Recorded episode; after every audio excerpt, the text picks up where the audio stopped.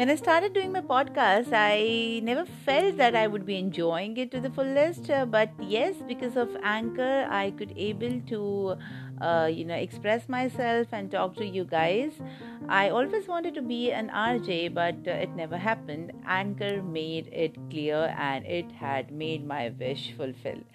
So here I am, an observer who'd like to speak up on those topics which no one, uh, you know, no one never uh, spoke about it. I don't like uh, to speak on the topics which has already been beautified. Uh, so, uh, guys, uh, just be with me and listen to my podcast. this is Tanu the Single Soul. Please follow me, and I love you all. Bye bye. Take care.